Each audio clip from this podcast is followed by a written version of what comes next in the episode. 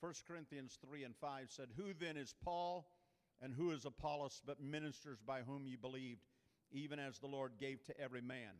I have planted, Apollos watered, but God gave the increase. So then neither is he that planteth anything, neither he that watereth, but God that giveth the increase. Now he that planteth and he that watereth are one, and every man shall receive his own reward according to his own labor. For we, listen to this, for we are laborers together with God. You are God's husbandry, you are God's building. Amen. I titled this message tonight, United We Stand. Um, uh, it's a phrase that I've heard most of my life United we stand, divided we fall. Although uh, that statement was attributed to Patrick Henry, uh, I, I've just doing a little research on this. I, I thought it was Patrick Henry that said it, but uh, in, in my research on this, I found out he was not the originator of that statement. Um, how many have heard of Aesop's fables or Aesop's fables, however you pronounce it? Anybody? Well, Aesop was a Greek storyteller, and most of the stories that this man wrote had a moral in mind. He would, and, and we've, we've told stories, and then at the end of the story, we would say, now the moral of the story is.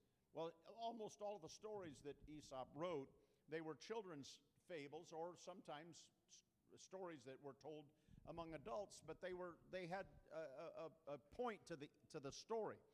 Uh, they were relatable to real life situations. Two of these short stories caught my eye when, when, when I started study, uh, researching this, and I found out that Aesop was the one that came up with this thought. Uh, I started reading some of the, the stories that he wrote, and actually, I got a little sidetracked for, for a little while trying to prepare this message, reading some of those stories because they were interesting. But but as I was reading, I came across, or I first of all went to the to the one that I thought uh, would be the one that would where this phrase came up at. Let's just I just want to read a couple of these to you because I think they're very relevant to what I want to talk to you about here this evening. The first one says this: A lion used to prowl about a field in which four oxen used to dwell. Many a time he tried to attack them, but whenever he came near, they turned their tails toward one another, so that whichever way he approached them, he was met by the horns of one of them. At last, however, they began quarreling among themselves, and each went off to pasture alone in, the in a separate corner of the field. The lion then attacked them one by one and soon made an end of all four. The moral this is where this came up from. United we stand, divided we fall. And then he wrote another one that was very similar that I that kind of caught my attention. The, uh, the the phrase "United we stand, divided we fall" was not in this particular parable, but the moral of the story is basically the same. Said this short uh, fable tell, tells of a man whose sons often quarreled among themselves. To show them the benefit of working together, he brought them a bundle of sticks. He asked them to break the bundle of sticks. As expected, the brothers could not break the sticks as long as they were bundled together. However, when they were separated from the bundle, they were easily broken one by one. And so the moral of the story that he left behind is this, and he wrote the moral to the story. He said, My sons, if you are of one mind and unite to assist each other, you will be as this bundle, uninjured by all attempts of your enemies. But if you are divided among yourselves, you will be broken as easily as these individual sticks were. Amen. God has a plan uh, that can't change, and that plan is to evangelize the world. Amen. I'm going to just say this, and, and I'm, I, don't want to, I, don't- I don't want to, I don't want to be rude when I say this, but God didn't save us just so, so you could feel good. Amen. He saved us so that we could evangelize lost people. Amen. He doesn't want one soul to be lost. And so he instructed the church to be, all through the teaching uh, of the scriptures, he in- instructed the church, and especially in the New Testament, to be unified for the purpose of the kingdom of God, so that his work could be accomplished. That's why Jesus said, uh, when, when the disciples said, Lord, teach us to pray, he, he, he was, he kind of laid out a little pattern for prayer there, but in that prayer, he said this Thy kingdom come, thy will be done on earth as it is in heaven. Amen. We have a choice. We either do it God's way or we fail. Amen. Amen. We either we, there's there's no other choice. We either do it God's way or we fail. Uh, when Jesus was here, he emphatically stated that he would have a church. He is going to have a church.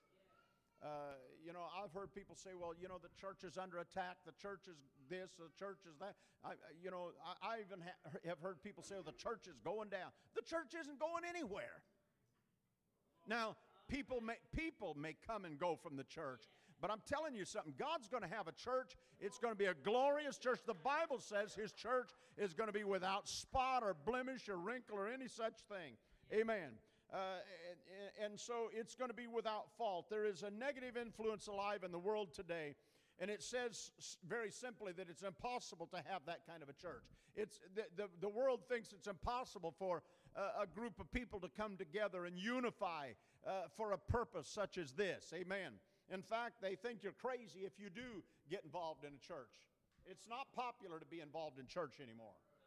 Amen. I, I remember when I was a kid, I probably have said this before, but when I was a kid growing up on Sunday mornings, we'd get in our car to go to church, and everybody on the street was getting in their car to go to church.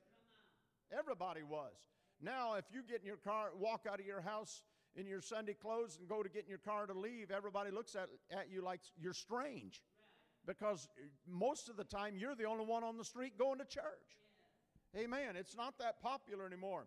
Uh, everybody wants to do uh, their own thing. And, and, and this mentality that, that it's not popular to, to unify, it's, it's kind of invaded uh, the world that we live in. In fact, it's even tried to creep into the church. Uh, and, and, you know, so if, if we're not careful, listen carefully to what I'm going to say. If we're not careful, we become focused on doing our own thing. Even in the church. I've got something I want to do. You got something. I'm going to tell you, the Lord has one purpose for the church, and that's not that's not for my benefit or anybody. It's for the benefit of the kingdom of God.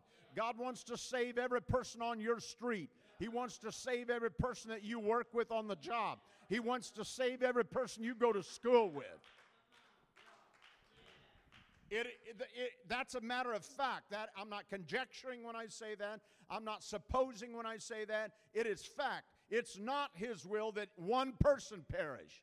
It's not His will that one person be lost. He wants every person in the city of Des Moines to be saved. He wants every person in the state of Iowa to be saved. He wants every person in the United States of America to be saved. He wants every person in the world that's alive today to be saved. That's the will of God. Amen. And so sometimes what happens is we we start trying to do our own little thing. Well, I'm going to go over here and do this, and I'm going to do that. I'll tell you something. We if we do that, if we try to get off on our own and we disagree with this person, or we disagree with the way that is happening, or, or I don't agree with this, or I don't agree with that. What happens is we're like one of the sticks that gets pulled from the bundle. The bundle is always going to be there, by the way. Amen. The bundle is the church, uh, and it's always going to be there. But when we decide we're not going to cooperate with the church and we're not going to do what, what God called me to do, or God, I, am going to do this or I'm going to do that, we're like a stick that gets pulled out of the bundle. I'll tell you, you can be broken so easily. Amen. God didn't have the mindset that He wanted everybody to just go off and do their own thing. He laid out a clear plan. Amen. God has something purposeful in mind for the church of the living God. Amen. He refers actually to the church as his body. Amen. Amen. Paul says uh, in uh, 1 Corinthians 12 and 27, he said, Now you, speaking, he was talking to the church at Corinth, but he said, Now you are the body of Christ and members in particular. Amen. You are members in the body of Christ. And when he says members there, he's not talking about this member and that member and this member. He's talking about all the things that make up the body, that make the body function. Amen. Uh, I, will get to that in a moment, but, but we have to understand that. We are not, God, we don't function by ourselves, we function as a unit. Amen. we have a calling uh, to, to do this. It's uh, the, the church of, of, of God or the body of Christ is one cohesive unit. And nothing will ever change that. Nothing's going to stop that from happening. Amen. We have a calling that's higher than each one of us as individuals. When God called you, He didn't call you to just go off on your own and be on by yourself. God called you to be in the body of Christ, to function within the parameter of the body of Christ. Amen. None of us get to go off and do our own thing. When that happens, that's arrogance and that's pride, and it'll destroy you. Amen. We are called into the body of Christ. Paul said in Ephesians chapter 4 and verse 1 I, therefore, the prisoner of the Lord, beseech you that you walk worthy of the vocation wherewith you are called, with all lowliness and meekness, with long suffering, forbearing one another in love. Let me pause for just a moment. The moment that you think you've risen above the authority uh, of the body, then you are in a, in, a, in a dangerous place. He said, when he calls you into the body, you do, he calls you with lowliness and meekness. Amen. There's times when we may have a thought that, that does not go, it, it, may be contrary to what everybody else is thinking. You, you, need to grab a hold of that thought and pull it into the body, into the, it, yes, amen. It's for the safety of your soul. He says in verse 3 endeavoring to keep the unity of the Spirit in the bond of peace. There is one body and one Spirit, even as you are called in one hope of your calling, one Lord, one faith one baptism, Brother Eddie. It, the, the name they put over that church door, that's it. One Lord, one faith, one baptism, one God and Father of all, who is above all, through all, and in you all. And unto every one of us is given grace according to the measure of the gift of Christ. Wherefore he, he saith, when he ascended up on high, he led captivity captive and gave gifts unto men. Now he, that he ascended, what is it that uh, but that he also descended first into the lower parts of the earth.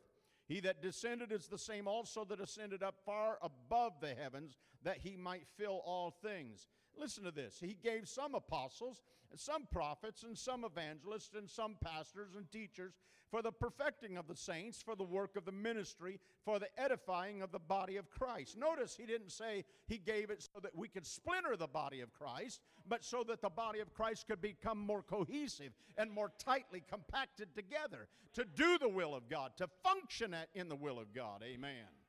Hallelujah till we all come in the unity of the faith and of the knowledge of the Son of God unto a perfect man, unto the measure of the stature of the fullness of Christ, that we henceforth be no more children, tossed to and fro and carried about with every wind of doctrine, by the sleight of men and cunning craftiness whereby they lie in wait to deceive. But speaking the truth in love may grow up into him in all things, which is the head, even Christ from whom the whole body fitly joined together and compacted by that which every joint supplieth, according to the effectual working in the measure of every part, uh, maketh increase of the body unto the edifying of itself in love. Yeah. Too often we forget what we uh, to what we belong. We we we uh, you know when we get the Holy Ghost, sometimes I'm telling you, here's how the devil works. The devil will inflate the image of who you are. Amen. The devil, he'll hold, he, has got a funny mirror. You ever, you ever gone to a, a fair or someplace and, they, and there's those mirrors that you stand in front of it, it makes you look different than you were? Yeah. I, I've, I, you know, I've stood in front of the ones that make me skinny and, and I know better. I just know better. But it's nice to look at the mirror that way sometimes. I'm telling you, you better be careful because the devil will, he's got a funny mirror and he'll hold it up in front of you and make you think you're something you're not. God didn't call us to be individuals in the kingdom. He called us into the body of Christ to function together, to work together. We are laborers together. We are not laborers individually. We are laborers together. I, I, as we stood here in this room tonight worshiping together, and I listened to the testimonies go forth, I thought, I am very thankful to be a part uh, of a body, a, a cohesive body of believers. Amen. You are my family. Amen, Sister Athena, when you're talking about this body of believers, we are a part of it together. It doesn't matter what color you are or what language you speak. It doesn't matter how old you are or how tall you are, or how thin you are. It doesn't matter. We are one body functioning together for the purpose of the kingdom of God. Hallelujah. And we cannot forget what God called us into. This is the church of the living God. Let me tell you this when one of you hurt, we all hurt. When one of you are in trouble, we're all in trouble. Amen. Uh, my wife and I, over the last, the course of the last two to three weeks, have spent a lot of hours with the, brother Daniel Yankee and his family. And uh, what a wonderful, wonderful man of God. And uh, uh, just, it was just all of a sudden that he was in the hospital and they ran some tests and they told, they told he, he just wasn't feeling well and they, they ran some tests and they told him, they said, you have cancer. Literally, eh, eh, I've never heard of this, but they said it's, it's in your feet and it goes all the way to your head. Every part of your body is infected by this cancer. And within two weeks, I mean, he, we were with him on Sunday night. We stayed there from about 4 o'clock in the afternoon till about 1 o'clock in the morning, and he passed away uh, sometime in the evening there. Uh, and it came in, in very quickly and very fast. Guess what? It didn't just affect one part of the body. It infected the entire part of the, the entire, the whole of the body when one of you is in trouble, when one of you is hurting, when one of you is suffering, when one of you is fighting a battle in your life, we all feel it. Believe me, it, you think, well, what, I, what, what I'm doing doesn't affect anybody but me. No, it affects everybody. It affects the body. It, it, it, you, you don't know. You can't even understand the long term effect of what happens when, when you are affected by things in your own life that you think it doesn't bother anybody else. It affects the body. We are a body, the Bible says. Amen. Yes. Can I get an amen? We are a body. I, I need you. Yes. I, I, need you. We need to function together. Amen. The devil tries to tell you you don't belong. You're a no. You you don't. You got this problem and that problem and that. Let me tell you something. You belong as much as anybody belongs. Hallelujah. This is God's church. It belongs to Him. And let me tell you this the church will not fail. But I have learned this in the natural. If something's going wrong in the body, sometimes they, they call you into the hospital and they say, We need to do a little work on you. This is wrong or that's wrong, and we need to take something out that's not supposed to be there, or we, this part of the body is malfunctioning. And we need, I, I've learned something in my lifetime. The church, there will always be a church, there will always be a body of Christ. Amen. It's always going to be there. But I have also learned this it can function with me or without me. I've always been puzzled. Now, God made us our, we are very articulate in our, in our body. Everything works in, in a certain way. But it's always puzzled me why, you know, in, in the, now some of you in here are a lot smarter than I am, and you could probably tell me, and please do. But in, in, in this body, you know, there, there could be maybe the appendix start acting up, and, and, and the doctor says, well, your, your appendix are inflamed, and we've got to get them out of there, so they take them out. I've, I've wondered, why did God put them in there in the first place if I can function without them? But, but I've done a little, I'm, I'm, I'm smart enough to do, do a little study, and so I did a little study on this, and the body is never quite the same again. Or the gallbladder could be removed, or, or a kidney could be. My, I've got a, a, niece that her kidney stopped functioning, and so her brother actually donated a kidney to her. He was perfect match and donated a kidney. I always thought you had to have both of them, but they're both functioning with one kidney. But, the, but the, what I, I, started reading about this, and it, I was very intrigued by it because the, the, it, the, the study that I did said that the body never, ever again functions quite the way it did before that part was taken out. We need you. The church needs you. There is a reason why God saved you. There's a reason why God called you out of sin into the marvelous light of the gospel. Amen. When we desecrate the temple, the Bible, Paul said in, in 1 Corinthians chapter 3, verse number 16 and 17, he said, What? Know you not that you are the temple of God and that the Spirit of God dwelleth in you? He, and he went on into the 17th verse. He said, If any man defile the temple of God, him will God destroy, for the temple of God is holy, which temple you are. It's important what I do with this vessel. I'm a part of the living God, I'm a part of the body of Christ. Hallelujah. It matters what I do. It matters a great deal what I do. Oh, I'm not, it doesn't affect anybody, it affects everybody. Think about the people when you go out into sin and you partake of things that you shouldn't be partaking of. Think about the people that you, the lives you could be touching, and yet you're not in, in, in a shape to touch them because you're living in a place uh, that you can't reach out and do what God wants you to do. Don't let the devil do that to you. Don't let the devil destroy your testimony. Hallelujah. Hallelujah.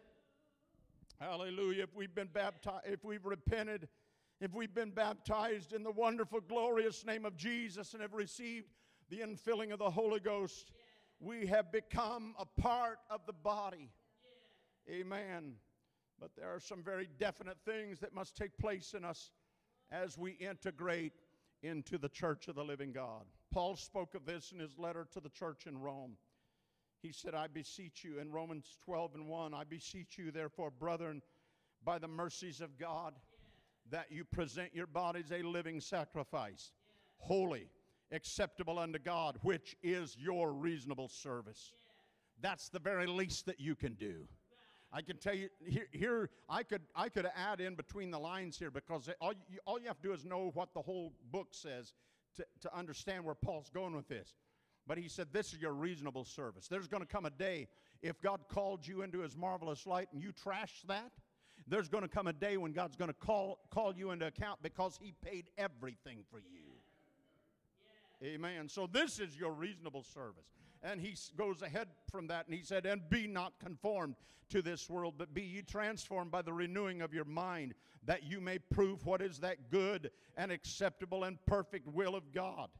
For I say, through the grace given unto me, to every man that is among you, not to think of himself more highly than he ought to think, but to think soberly, according as God hath dealt to every man the measure of faith. For as we have many members in one body, all and all members have not the same office, so we, being many, are one body in Christ, and every one members one of another. Listen, we might be a lot of individuals, but in the in the body of Christ, we become one body. We're one unit. We function together. We are one church.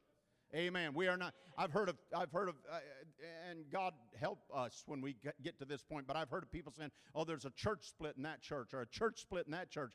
There's something wrong because God's body is never going to be split. So there is no such thing as a church split. Do you understand what I'm saying there? There, there, there may be division, but there's not a church split because there's only one church and it's never going to be split. It's the body of Christ. Amen. Amen. We, we are one. Therefore, everyone is important and everyone belongs. We can't look at somebody and say, well, they're struggling. Let's push them out of the church. Let's, let's get rid of them. Oh, no. We need to be long suffering. We need to pray for one another. We need to hold each other up before the throne of God. Amen. Hallelujah. In 1 Corinthians 12 and 12, he said, for as the body is one and hath many members, and all the members of that one body being many are one body, so also is Christ. For by one Spirit are we all baptized into one body, whether we be Jews or Gentiles, whether we be bond or free, and have been made, all made to drink into one Spirit. For the body is not one member, but many. You know what Paul's saying here? He uses this terminology Jews and Gentiles. There was a lot of prejudice there because the, the Jews hated the Gentiles, they despised them. And I'm not talking about in their religious state, I'm just talking about as people. But the Gentiles hated them. Amen. The Greeks hated the, the, the, the Jews. The Jews hated the Greeks. The Jew, Jews hated the Romans. The Romans hated the Jews. I mean, it was, it was prevalent. And Paul said, when we come into the body of Christ, that can't happen. I'm going to tell you something. If you were prejudiced before you came into the church, you better repent over it. when you get in the church. Amen. You better ask God to forgive you because it cannot have a place in the, the church of the living God. He said, For the body is not one member, but many. We're joined together and fitly framed together. If so, he goes ahead from this and he said, If the foot shall say, Because I am not the hand, I'm not of the body, is it therefore not of the body? And if the ears say, Because I am not the eye, I am not of the body, is it therefore not of the body? If the whole body were an eye, where were the hearing? If the whole were hearing, where were the smelling? But now hath God set the members, every one of them in the body, as it hath pleased him. And if all if they were all one member, where were the body? If, if it was all made of fingers or toes, there's not a body. It's a freak. Amen.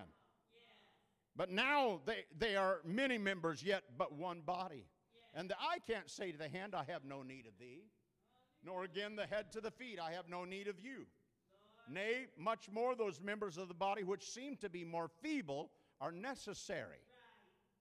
And those members of the body which we think to be less honorable, upon these we bestow, bestow more abundant honor, and our, our, our uncomely parts have more abundant comeliness. Listen, Paul gets real plain here. He said, For our comely parts have no need, but God hath tempered the body together, having given more abundant honor to that par, uh, part which lacked. You know what he's talking I, am just going to explain this and just right out in front. He said, You can look pretty all you want to out here. But we know sometimes things can happen to disfigure this pretty face. And as we get older, we're not quite as pretty as we used to be. I mean, our faces start to sag and the wrinkles get there and hair disappears and a lot of things happen. I was looking at some pictures the other day and I thought, what happened to that young guy? I mean, he had a lot of hair. I'm just, well, I just better go on. But what he's talking about is the parts that we look at, we, and he calls those the comely parts. The parts, you know, we, we, we're attracted to each other by looks, aren't we? Right. I mean, how, yeah, I'm, I better keep going. Um, we, we, we, when we look for somebody, uh, uh, uh, I mean, before you ever fall in love with them, you're looking for a pretty face or a handsome face. Am I right? Yeah. How many of you went looking for the ugliest person in town when you were looking for a. No, I, am right. See, he's talking about the comely parts. It, you're attracted to each other because of your looks. But he said you can do without looks. But there's a lot of parts in the body that we try to act like they're not important.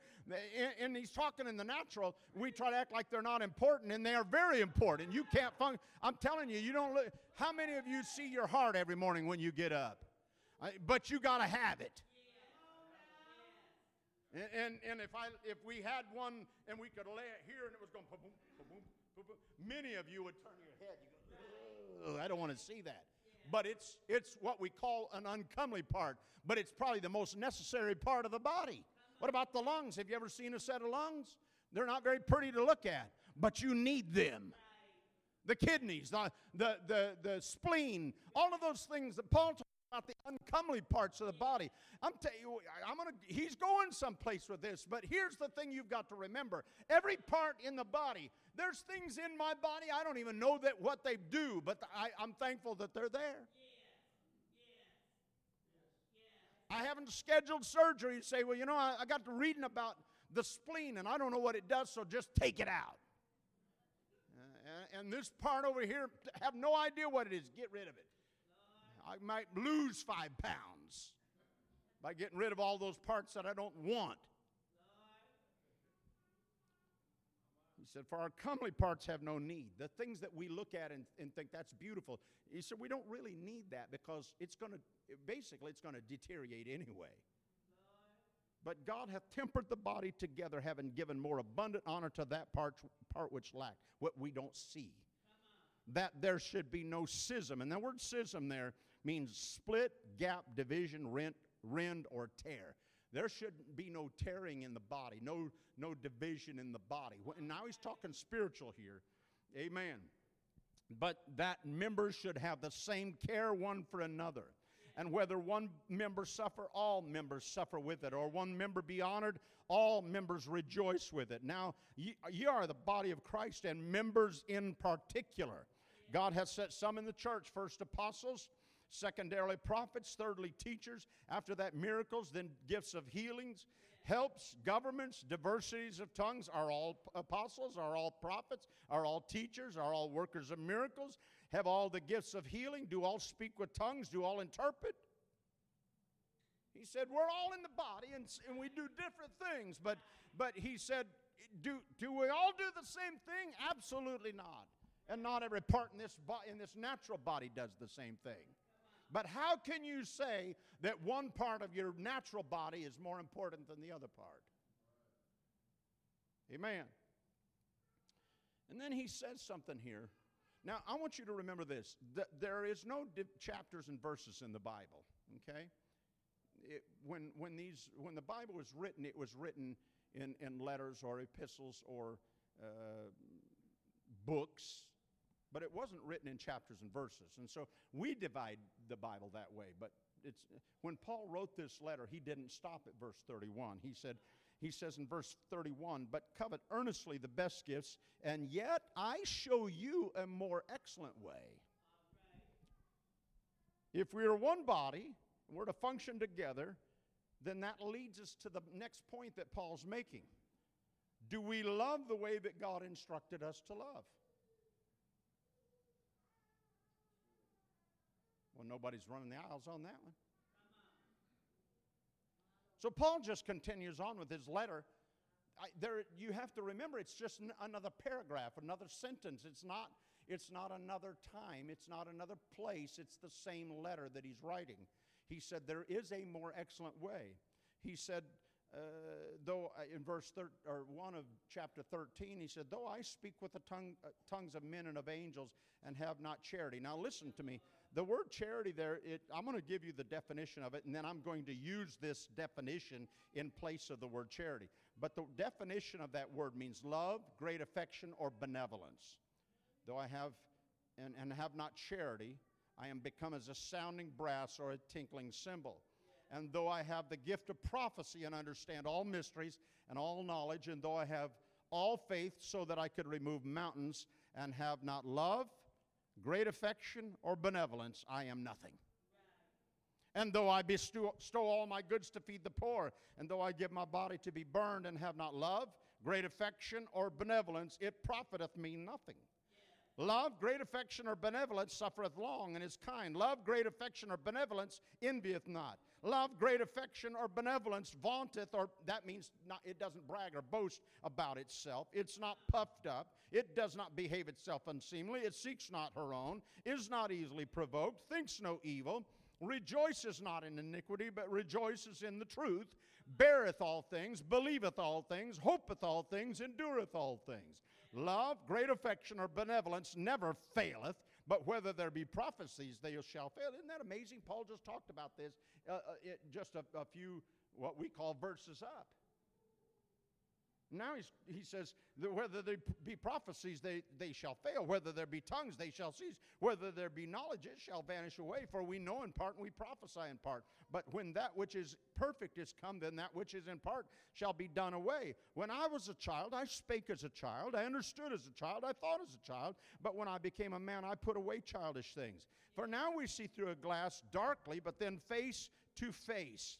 Now in part, or now I know in part, but then shall I know even as also I am known. And now abideth faith, hope, charity, these three, but the greatest of these is charity. As the church, Jesus' greatest message to the church was not repent, be baptized in Jesus' name, be filled with the Holy Ghost. Amen. Some of you looking at me like you're, you're been, becoming a heretic now. No. That message came after Jesus left here. Amen. He said, he told them just before he went away, he said that repentance and remission of sins should be preached in my name begin, among all nations, beginning at Jerusalem. And that was the message after he left here. But the message that Jesus preached from the beginning of his ministry until he left here was that they love one another. Amen. He, he preached it over and over and over and over and over again. You know why you keep telling somebody something? Because you don't want them to forget. You want to emphasize, and, and you know, if, uh, if I want my child to remember something, I, I will tell them, and then I'll tell them again, and then I'll tell them again, and I'll tell them again. And after, you know, kids, I know, I know, I know. And, and they go out and don't do what you ask them to do. So we just keep telling and telling. And that's why Jesus preached about love. He wanted us to love one another. Because he knew if we didn't love one another, the church would go kapooey. There wouldn't be a church.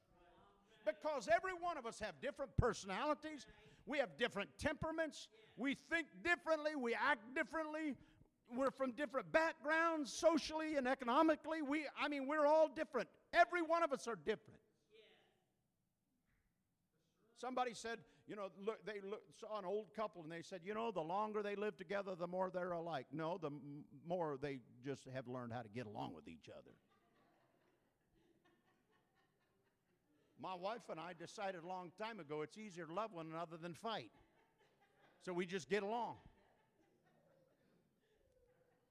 Sometimes I'm right, sometimes she's right, but neither one of us tell each other that. It, it, it, it makes for a happier home. I'm going to tell you something. I don't ever want her to become like me. So that, that, that old thing, the longer they live together, the more they're like, that's nonsense. We just learn how to get along. In the church of the living God, we need to learn how to get along. There's no two of us. Not, I don't care if you grew up in the same family. There's no two of us in this room that are exactly alike. And so God said the, the only thing that's going to remedy that is if you start to love each other.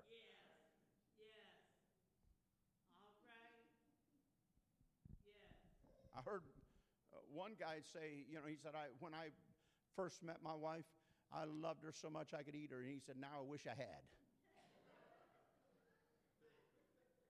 You know why? Because we have different temperaments. We have we we we can be explosive at times. We can we can have bad attitudes and but the Bible said if you just love each other, just love each other, just love each other. Just he just kept saying it, love each other, love each other. He said, "By this shall all men know that you're my disciples because you love each other and you treat each other with respect." You you defer one to another. Don't say let me get at the head of the line. No you get to the head of the line. Don't say give me the biggest piece of cake. No you have the biggest. Love each other. This is what god says is going to propagate the church.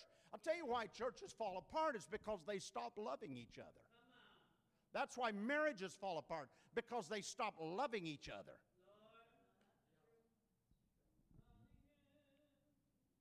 Amen. We have to love each other. Until the body loves every part and every part loves the body, something is incomplete. In fact, we can't completely love God until we first learn how to love one another. And I'm just about done.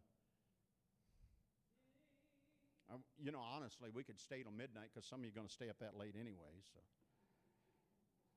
John said in 13, John 13 and 33, little children, yet a little while I am with you. You shall seek me, and as I said unto the Jews, Whither I go, you cannot come. So now I say to you, a new commandment I give unto you. This is Jesus' words. A new commandment I give unto you that you love one another as I have loved you. That you also love one another. Yeah. This, by this shall all men know that you're my disciples if you have love one to another. Look at what John said is required by God in 1 John chapter 4 and verse number 7, he said, Beloved, let us love one another, for love is of God. And everyone that loveth is born of God and knoweth God. He that loveth not God, or he that loveth not, knoweth not God. You hear what he said? If you don't love, you don't even know God.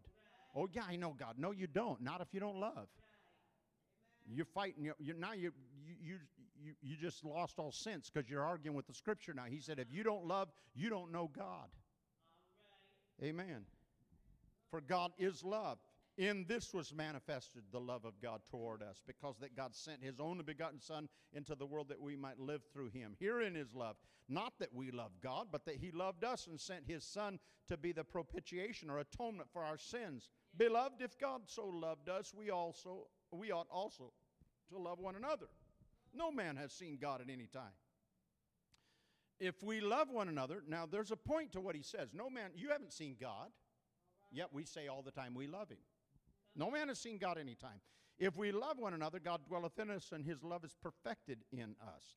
Hereby know we that we dwell in him, and he in us, because he hath given us, or given us of his Spirit. And we have seen and do testify that the Father sent the Son to be the Savior of the world. Whosoever shall confess that Jesus is the Son of God, God dwelleth in him, and he in God. And we have known and believed the love that God hath to us. God is love, and he that dwelleth in love dwelleth in God, and God in him. Herein is our love made perfect, that we may have boldness in the day of judgment. Because as he is, so are we in this world. There is no fear in love, but perfect love casts out fear, because fear has torment. He that feareth is not made perfect in love. If we or we love him because he first loved us. You don't love God. You didn't love God first. Amen. He loved you first. Now listen to this. Verse 20 says this If a man say, I love God, and hateth his brother, he is a liar. For he that loveth not his brother whom he hath seen, remember this, what he said, we haven't seen God. Remember what he said, just a few verses up. But he said, For he that loveth not his brother whom he hath seen, how he, c- can he love God whom he hath not seen? It's impossible. This commandment have we from him, that he who loveth God loveth love his brother also. This is amazing to me that the whole message of Jesus' teaching was to, about love.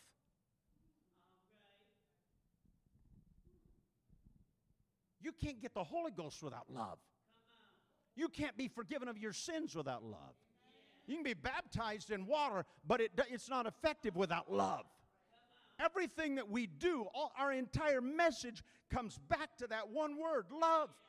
Amen. The Bible talks about the love of God constraining us, grabbing a hold of us, and hanging on to us. You'd be in hell right now if it wasn't for the love of God. So the whole message of the New Testament is, is about love. Everything else comes out from that. The, every other experience we have comes from the love of God. Hallelujah. God wants His church to be healthy, in perfect order. To be so, we have to function in, in unity and love. The body has to be pure and undefiled to function properly. Stand with me. In the natural, if there are impurities in the body, one of two things will happen. Number one, the body will deteriorate unto the point of death. Or, number two, with proper help, with proper care, the body will begin to detoxify and cleanse itself, and that brings new vigor and new strength and new growth and new life into the body. Let me tell you something the devil hates unity in the church, he hates wholeness in the church. He will do whatever he can to blind you to sins that will ultimately kill you spiritually. Amen. You think, well, nobody knows? Oh, yes, the one that really matters knows. He watches every single time you do it. Amen. He knows very well. Amen. Your sin does not only affect you, it will harm those that are around you. It's like a virus. Amen. And I believe, I, I am a firm believer. Uh, we, in our, in our church, we have a, a list because there are some prodigals that have walked away from home and they're not at home right now. If that doesn't explain to you how we feel about a member of the body that's not functioning in the body, then I don't think anything else can. Because it's vitally important that every member of the body be back in its place, in its proper place. God has promised this church revival. And I really believe that God's going to give us a great revival. As, God, as the man that God has called to lead that, this church to that revival that I believe is coming, I'll do anything I can to ensure the health of this church. There's been about four times just within the last month to, to two months that God has really, I mean, put me on my face and talked to me about love in the church. And I believe with all of my heart that when we get to the place where we love each other, I, am going to say this. Now, most of you, so I'm not good at names. it's, it's strange. Most of you I've known for a long time. I can stand there on Wednesday night when prayer requests are going out and I can look at you and I may have known you for 15 years and I'll look at you and go, uh, uh, uh, you. But you know something? You ought to know everybody's name in the church. Oh, you ought, you, ought to, you ought to get acquainted with everybody in the church. Oh, I'm going to say it again. You ought to know everybody in the church. Amen. The devil hates wholeness. When we start to function together, we, we, we, we are cooperating one with another. We love one another. We care enough about that person that we go to them and, and talk to them and make them a, feel like they're a part of us and, and, and we function together. Amen. Although I am the pastor of this church, I want to tell you this I am not the whole church. I'm one member in the church. God has placed every one of you in the body for the purpose of wholeness. You belong here. You're important. You say, "Well, I'm not important. Nobody even I, nobody even sees me. Nobody even notices me." Let me tell you something. You are as important as any other function in the body. Yeah. Amen. Amen. We can't say to you because you're a hand, we don't need you, or you're a foot, or you're you're you're this part or that part. We don't need you. Oh, we need you. We need you very much. Amen. Every person in the church, in the body, has a, a, role and a function, and every person is vital to the wellness of the body, to the wholeness of the body. You think about the scores of lives through the years that, that it was West Side Church, or it was before that, it was another name. What was it before West Side? Anybody remember? I'm going way back. And then it was West Side Church, and then now Life Church. We can change the name of the church, but it's the same body. And, and you think about the scores of people that have walked through the doors of the church. Amen. God wants them to be a part of the whole body. Amen. I'm going to ask you a question. Did you do anything while they were in the, in the walls of the building to help them spiritually? Did you do anything? Did you? I'm asking you personally, did you do anything to help them feel like that they belonged in the body? Did you do anything to make them feel like they could be healthy in the body? Did you do anything to help them feel like they belong there in that place? Could it be that maybe if myself or somebody else would have said something to them or loved them just a little bit more, maybe they would still be in the body? Just a thought. I'm not being mean, I'm just telling you, God wants this body to be whole. We have got to love like we've never loved. We've got to unify like we've never unified. If we divide, we will never stand, but if we unite, we'll stand forever until Jesus comes. Amen. I know we don't have a lot of room in here tonight, but I want us to pray. We're going to, in just a, a moment, we're going to take communion here. And I want us to pray before we do so. There's not a, we don't have a big altar area, but I, we're going to pray together and we're going to ask God. I, you know, I mean, you do what you want to do, but I'm going to ask God for us to unify us like we've never been unified before. Amen. If there's if there's anything in the body that, that is divisive, God, I want it out. I, if, if for some reason I am divisive in the body, God, you, you correct me and, and make me turn around and face the reality of who I am because I want to be right. I don't want to I don't ever want to hinder the growth and, and the maturity and the, and the health of the body of Christ. Yeah. I want to love like Jesus told me to love, not just in word, or, but I want to love in deed. I want to love in my actions. Yeah. Amen? Amen? I want to love people the way Jesus loved people. I want to reach out to people when they're hurting, not just when everything's going right. And I don't want to just reach out to the people that are in my little circle either.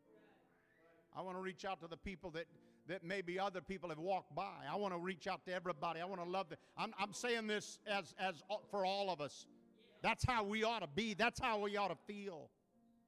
United, we stand. Divided, we're going to fall. Amen. If you if you're not careful, the devil will have his way. He doesn't care if you come to church. He just doesn't want you to get involved. He doesn't want you to reach out and make uh, fellowship or acquaintance with those around you. Just stay in your comfortable little bubble and let the world go on by. He'll cause you to lose your love for the people of the world first, and then you'll stop caring about the people in the church, and then finally you'll lose your love for the things of God. And little by little you'll die until one day you'll find yourself in a place you never, ever intended to go to. Amen. It comes from that spirit that attacks the church and the body of Christ. It's a, it's a horrible, it's an insidious spirit. It hates unity, it hates truth, it hates love, it hates authority, it hates, it loves division, it loves divisive things. It, it attaches itself to the unsuspecting and it looks for weak people and it's, it's against everything that's right. It despises holiness and, and separation from the things of the world. It knows if it can draw you away from the sanctity of the church, it can complete its insidious work of destruction in your life until there's nothing left. The desire of this ugly spirit is to completely destroy the validity of any promise that God has given to you until you're just a shell. When God says yes, it says no. When God says no, it says yes. It's a spirit of greed. It claims things that it never that never belong to it. It's like a chameleon. It, it, it has a, that quality. It blends into its surroundings so well, even the ones it's infecting scarcely notice that it's there. But I believe that God has spoken to this church, and He said to the enemy, Enough is enough. No more. Amen. This is the church of the living God. And I'm just going to stand here as your pastor and tell you, I may be getting old, but I'm going to tell you, as long as I'm standing here, I'll fight the devil every day I live. Oh, hallelujah. I may not be the biggest man in this room, but I can tell you, I've learned how to pray. I've learned how to go to war on my knees. Hallelujah. I've learned how to fight the devil, amen, and run him for the corner. Amen. And as long as I'm standing in, the, in this role, I will stand against every demon in hell. Amen. That wants to destroy you. Hallelujah. I believe we've heard from God repeatedly, and I believe God's going to do a mighty work here. Through the years that I've been pastor here, and then I heard the testimonies of when before I came here, how that different ones would come through with a prophetic word and say what God was going to give a revival. You say, well, it's never happened, so I don't believe it's going to happen. Let me tell you something God has a perfect timing, and when the time is full, then God will bring to pass what He has intended all along. And it doesn't take very long. Amen. But when it happens, it's going to be incredible. But I'll tell you how it's going to come it will come through unity. It will come when we love one another like we've never loved one another. You want me to tell you what they did in the Bible? In the book of Acts, the Bible said they they, they went daily from house to house in breaking in, of bread and fellowship. We think the only time we ought to get together is when we come to church on Wednesday night and Sunday. The biggest work, I believe, is done outside the walls of the church when we just get together and have dinner together. And we find somebody that we've never been with before, and we say, Why don't you and I go out to dinner tonight? Why don't our families get together tonight? I, I want to get to know you. I, I, you're my brother. You're my sister. I, want to know you. That's how the church prospered. And that's how they, they went from 120 to 3,000 to 5,000 to multitudes. They did it because they loved one another the way Jesus said they should. And so I believe the church, this church is going to have a revival. I, I see I, you know, I, I, feel like as I stand here tonight, I can't tell you everything I know because there's some things God will reveal in His own time. But I believe I'm like Elijah's servant that's, that told Elijah, so there, there's, a, there's a cloud out there on the horizon the size of a man's hand. Elijah said, You better get your running shoes on because there's, I hear the sound of abundance of rain. I, I see revival coming on, church. Hallelujah. I see an outpouring of the Holy Ghost. I see, a, I, see, I, I see the church more unified than it's ever been unified before. I see little factions and little problems here and there disappearing because we love each other like Jesus said to love each other. And we don't, we don't take our, our, our little personal things out on each other anymore. Hallelujah. Amen. We have to develop a love for the lost like we've never felt in our lives. If you can walk away when a, love, uh, when a lost person's soul is on the line, then you need to get on your face and pray like you've never prayed before.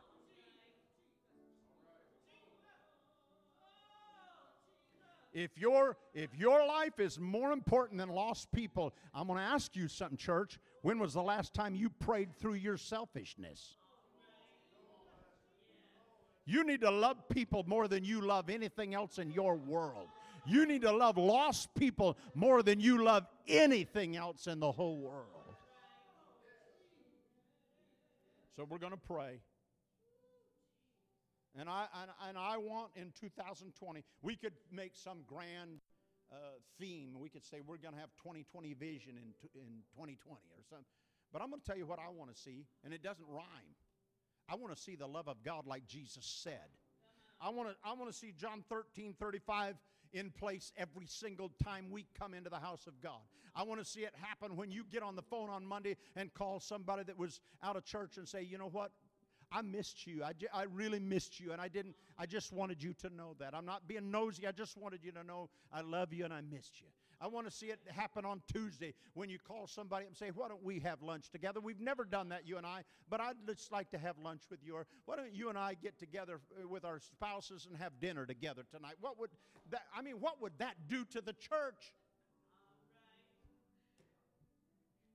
Jesus said, By this shall all men know that you are my disciples, if you have loved one to another. I think God has brought us together at this time from a lot of various places and backgrounds for a very specific purpose. And that is simply this that Des Moines can see Jesus and be saved. Let's unify like we never have before. Let's love like we never have before. And I'll tell you what, I'm going to I'm going to preach it. I don't care if you get sick and tired of hearing me preach it. I'm going to preach this until we do it.